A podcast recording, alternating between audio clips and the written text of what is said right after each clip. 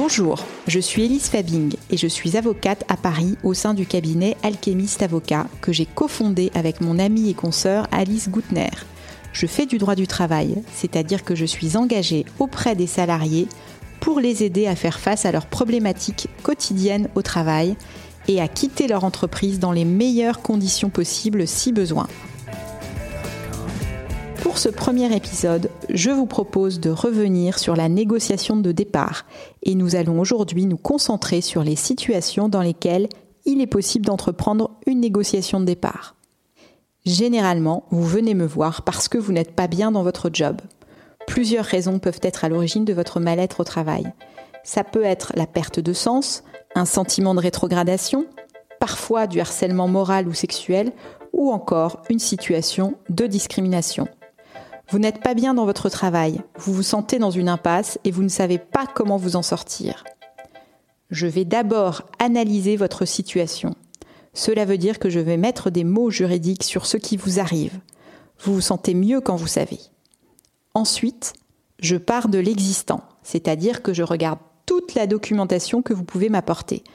Votre contrat de travail, votre clause de forfait jour, vos évaluations, les échanges avec votre hiérarchie ou vos collègues, tout m'intéresse, même vos messages WhatsApp et vos textos, même votre Facebook, votre Instagram et votre LinkedIn.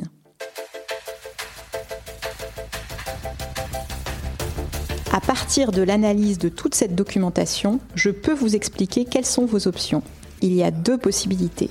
Option 1, restez si vous pensez que vous avez un avenir professionnel envisageable dans l'entreprise et que vous avez une relation de confiance avec votre employeur. Dans ce cas, l'objectif est de vous protéger. J'en parlerai dans un autre épisode. Ou option 2, partir si le contrat de confiance est rompu avec votre employeur et qu'il commet des irrégularités dans la conduite de votre relation de travail. Pour partir, il y a deux actions possibles.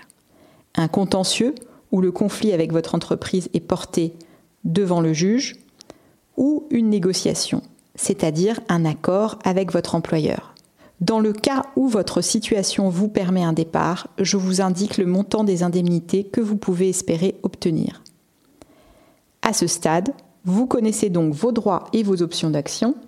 Il vous faut réfléchir à ce que vous souhaitez faire.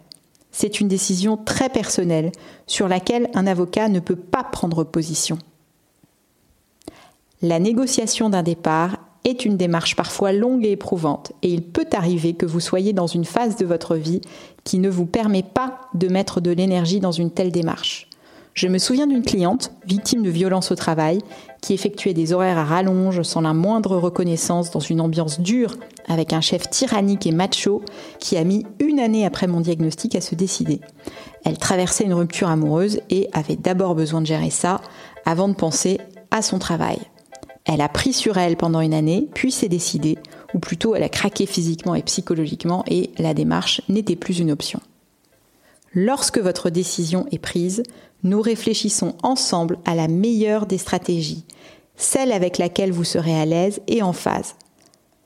L'important est de trouver une solution qui vous ressemble et que vous serez capable d'assumer. Si vous décidez de partir, que ce soit via une négociation ou via un contentieux, il faudra d'abord constituer votre dossier. Je vous explique tout sur la constitution du dossier dans le prochain épisode. À la semaine prochaine!